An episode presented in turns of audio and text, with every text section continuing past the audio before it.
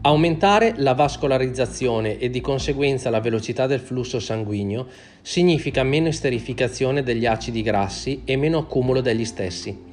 Per garantire che questo avvenga è buona abitudine cercare di non passare troppo tempo in posizione eretta statica né troppo tempo seduti. Altra abitudine fondamentale da adottare è quella di bere spesso e di non aspettare mai il segnale della sete. Se questo avviene, l'organismo ci sta segnalando che la disidratazione è già in corso, così da permettere all'organismo di non trattenere liquidi in eccesso che inevitabilmente finirebbero nell'interstizio delle gambe.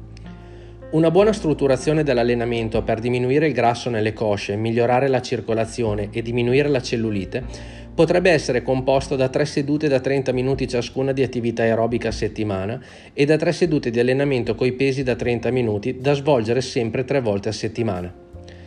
L'allenamento di tonificazione con i pesi è fondamentale per quanto riguarda il miglioramento del rapporto massa grassa-massa magra e permetterà un enorme miglioramento del metabolismo basale. Bisogna però prestare molta attenzione alla tipologia da scegliere.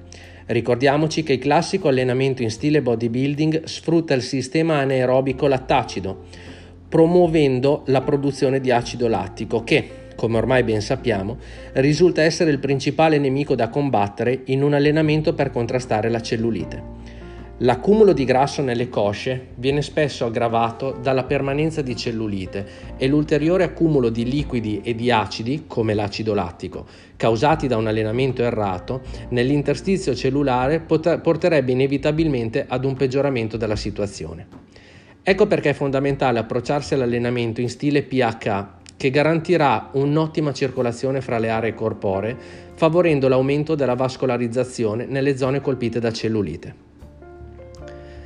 Altra buona idea nella strutturazione di un allenamento per prevenire la cellulite è inserire in un allenamento circuiti solo alcuni dei classici esercizi svolti nel bodybuilding, alternando così esercizi aerobici a sessioni di allenamento con i pesi ad alta intensità.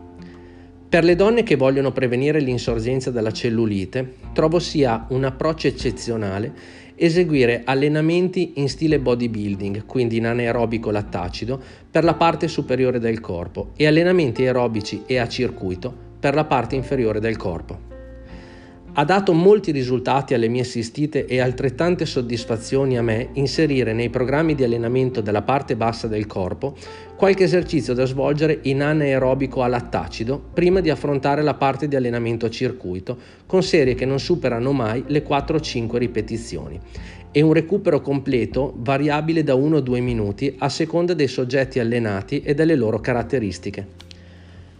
Per ottenere uno stimolo metabolico anabolico finalizzato a non perdere massa muscolare, durante una dieta dimagrante bisogna allenarsi 2-3 volte alla settimana per 30-40 minuti, privilegiando l'allenamento delle aree muscolari più grandi, aree maggiormente in grado di stimolare gli ormoni che favoriscono il dimagrimento e il mantenimento della massa e del tono muscolare. La stimolazione dei grandi gruppi muscolari provoca un aumento maggiore di quello che in letteratura viene definito EPOC, e cioè del dispendio energetico in eccesso post allenamento rispetto alle aree muscolari di minori dimensioni. Si conviene quindi che l'esecuzione di esercizi multiarticolari induca un EPOC superiore a quello indotto da esercizi complementari.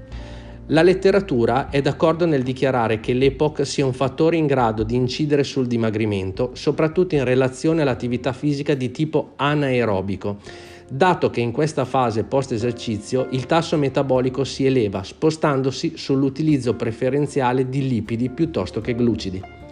Si evince quindi che includere esercizi multiarticolari o comunque che coinvolgano più distretti muscolari contemporaneamente all'interno di un programma di allenamento possa avere effetti molto positivi sul dimagrimento generale. L'allenamento a circuito, svolto successivamente a queste serie svolte in anaerobico lattacido, permetterà l'eliminazione anche di quel poco acido lattico prodotto. Questo perché i metabolismi energetici lavorano sempre con un sistema di prevalenza e solo rarissimamente con sistemi di esclusività.